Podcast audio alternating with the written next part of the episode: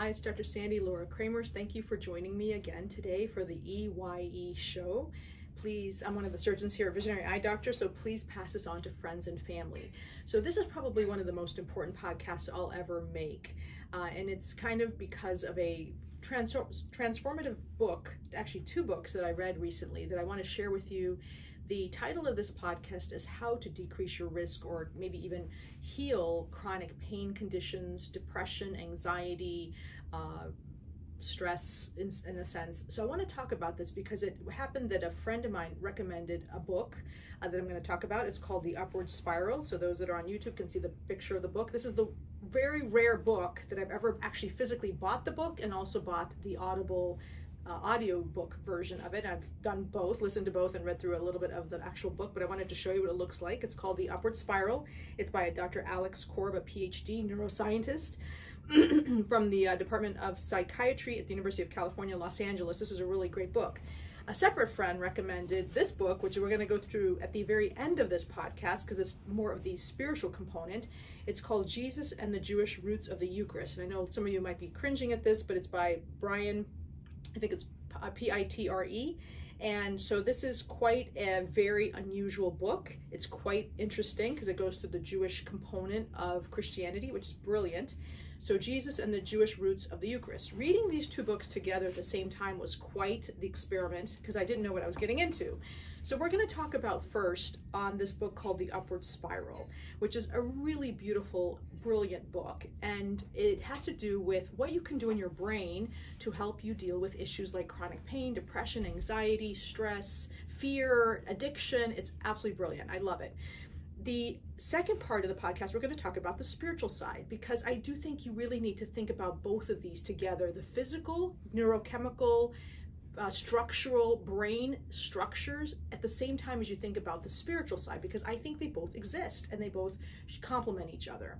So, if you read The Upward Spiral and you think of it kind of in its own world of everything is basically governed by just what's happening in your brain and neurotransmitters, it can be a little depressing. So that's why I want to talk about both of them. So, what is the upward spiral? So, this book is talking about your brain, the structures of the brain, the location of every kind of neurotransmitter in the brain that kind of is functioning to help you either deal with uh, stress, uh, how you react to things, if you're in a flight or fight response, if you're depressed, you're lonely, you're fearful, you have an addiction, it's very helpful understanding what neurotransmitters are being produced when somebody says something to you, or when something happens to you, or when you say something, or when you do something. And it's really well done.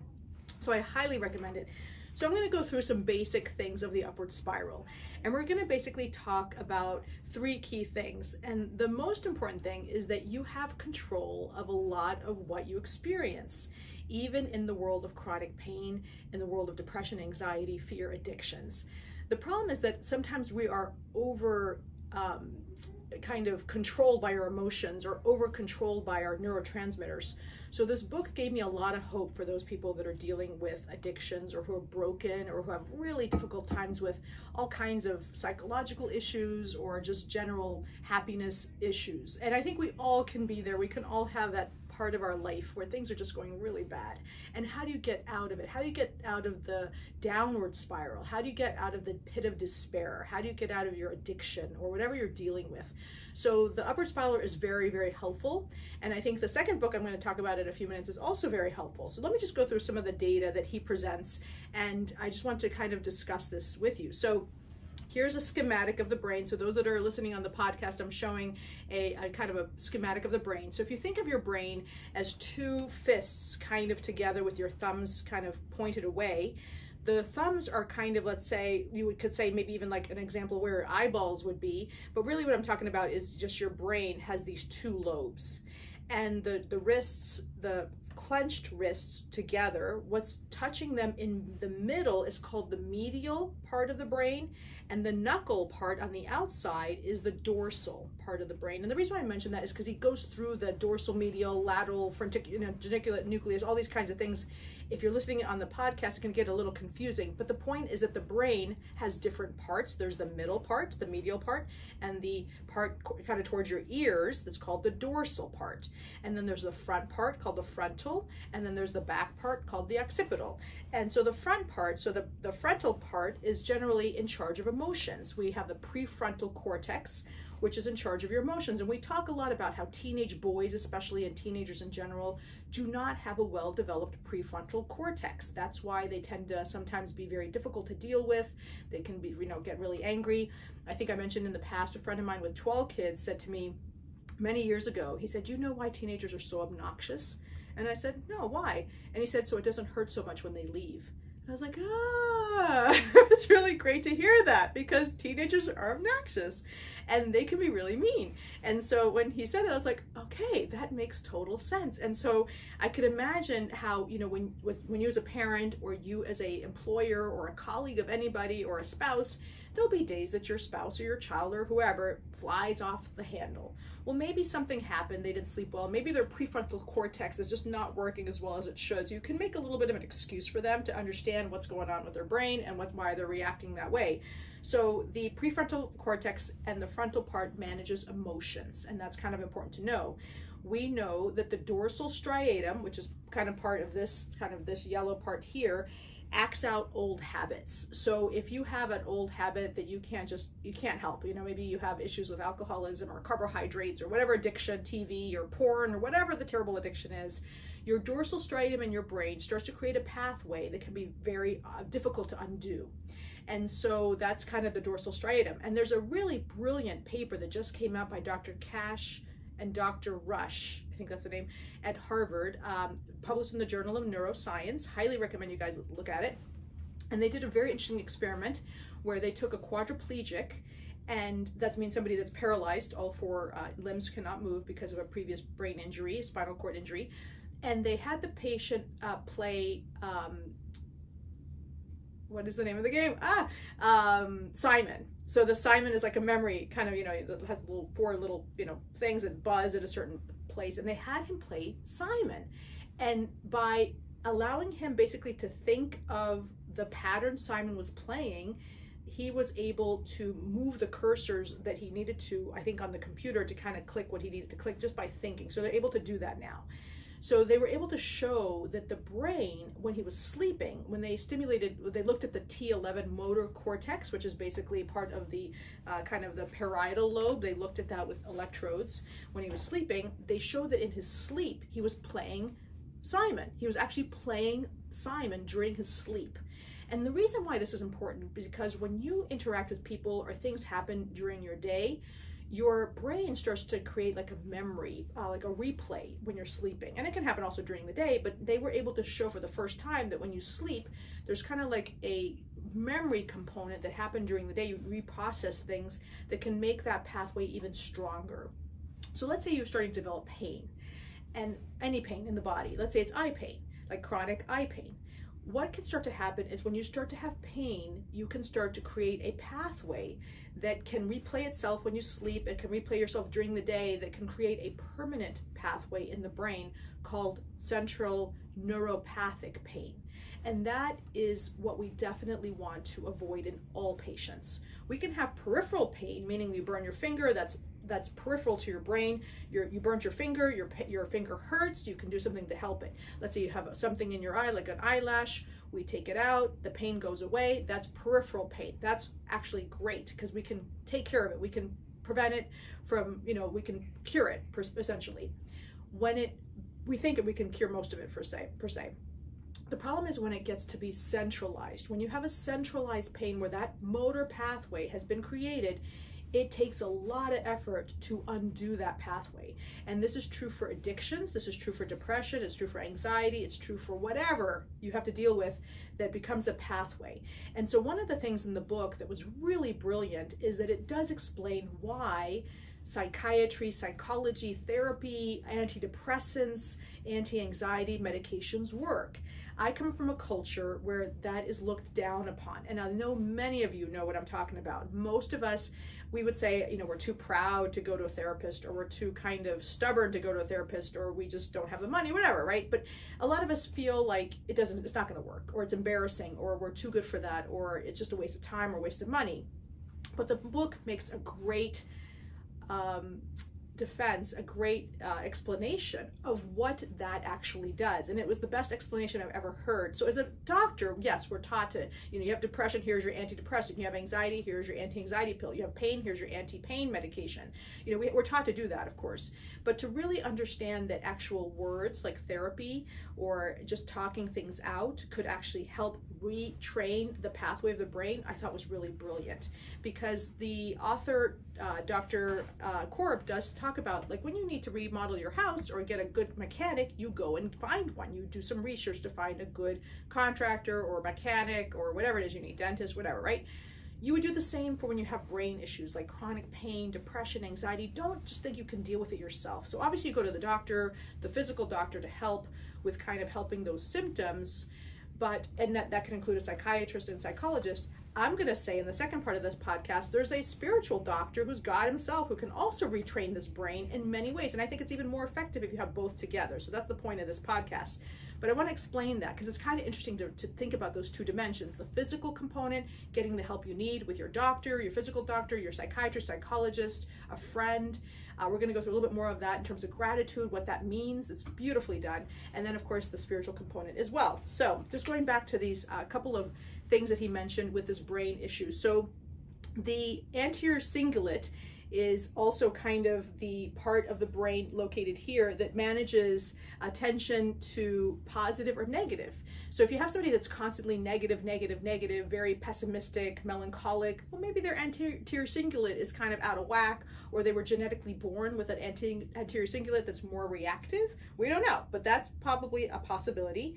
We know the insula, which is also located kind of right above where your ear is on both sides, but very deep in the brain matter. Your insula is in charge of your emotional sensations. So you might have somebody that's just very kind of you know, touchy feely or very just emotional roller coaster, maybe their insula is out of whack as well. So just think about those things.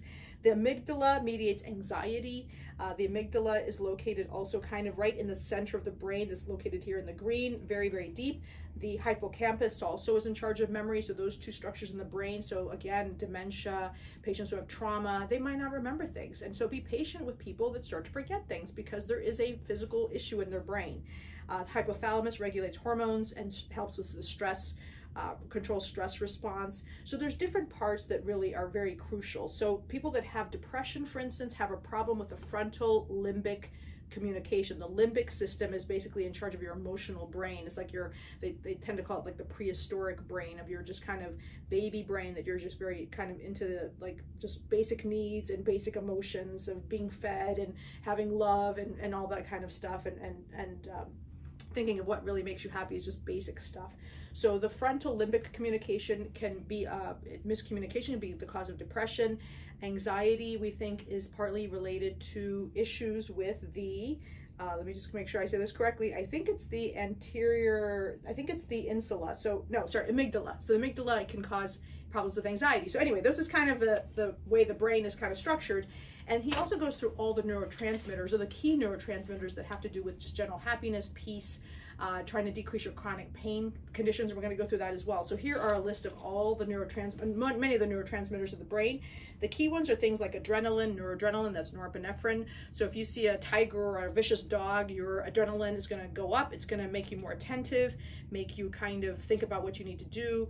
Uh, your pupils will actually kind of constrict a little bit and you'll actually, they'll dilate, they'll dilate and you'll kind of think about, oh gosh, what do I need to do? Dopamine is basically uh, the, the chemical you released when you want to um, when you know when you somebody says nice things to you dopamine is released when you're breastfeeding for instance and the kind of release of pleasure it's needed to help decrease addiction. So there's things you can do just naturally to help with that Uh, serotonin is also released when you uh, breastfeed and, and when people are very nice to you and say nice things to you. And they help you basically uh, improve your motivation. Uh, let's see, they, they serotonin contributes to your well-being and happiness, and it helps with sleep cycle and digestive system regulation, and it's affected by exercise and light exposure. So serotonin and dopamine are the pleasure kind of hormones in your body. Um, one thing about dopamine is that um, people repeat behaviors that lead to dopamine release. So the classic one is cocaine or porn addiction or carbohydrate addiction or TV addiction or whatever addiction, um, dopamine is released. So if you have the situation where somebody's saying something really nice to you all the time, dopamine is released and it's very hard to undo that connection in the brain once you get addicted to that person or to that habit. And so that's an important hormone. Uh, GABA is basically uh, glutathione essentially which is a it's basically i say gaba's gentle on anxiety. So it's basically trying to increase your relaxation and decrease your anxiety. It calms the firing of the nerves in the in the brain and a high level improves focus. Low levels cause anxiety. They also contribute to the motor control and vision. Acetylcholine basically is important in thought and learning and memory. Glutamate we've talked about before is a brain neurotransmitter that's a part of memory uh, endorphins make you feel good. They released they're released with exercise and excitement and sex, of course, uh, produces well-being, euphoria, reducing pain, biologically active section. Uh, anyway, that's very important. And then the new one, of course, that uh, he talks about that actually I mentioned melatonin improves sleep quality. We know about this. Um, endocannabinoids improve your appetite, sense of peacefulness, and well-being. And the BDNF is a chemical that can be released that grows neur neurons and proteins in your immune system. So he, there was a paper he, and he has a great reference section, which is very helpful. There's a paper that shows that using certain techniques to help with depression and also antidepressants improve the production of neurons or the healing of neurons, which is very interesting because for years we've used antidepressants for chronic pain and the understanding of why that is, is because of this release of these neurotransmitters that could sometimes help neuron growth. So not only does it help you recreate a pathway sometimes in your brain, but it also does uh, sometimes affect or protect neurons, which I thought was very interesting with those papers that he published. So that's basically the uh, book called The Upward Spiral. Uh, just to show this schematic for any of my patients that are love the details. So each one of, so this is a cell. And so I'm showing on my YouTube channel the cell, and there's a lot of chemical reactions that occur in with one neuro, with one neurotransmitter with one cell. So if you have a cascade of dopamine hitting your brain, there is data to show that these this kind of reactions that occur in every single cell, if you are too addicted to something, you have too much dopamine, there is now data to show that that can overwhelm your brain cells and lead to early death. And so a lot of addictions, even if it's like porn, carbohydrates, uh, alcohol, uh, gambling, sex, whatever your addiction is, if it's too much, there's some data to show it causes early dementia. And that can be controversial, but there's some really great uh, data on that. And I'll mention it on my blog also that too much of too much is actually damaging and can cause early dementia, possibly Alzheimer's. And as I mentioned, in the previous podcast, too much sugar has for sure been shown to increase your risk of Alzheimer's and dementia. So if you have a family history of dementia, stay away from the carbohydrates, stay away from too much addictions to things because it looks like that could actually shrink your cortex and lead to dementia and possible Alzheimer's. So that, that's controversial. I'm not a neurologist. I'm just somebody looking for the truth, but I found that very interesting. So that's part one of the podcast. So please look up this book, uh, The Upward Spiral. I've really enjoyed it and I'm recommending it.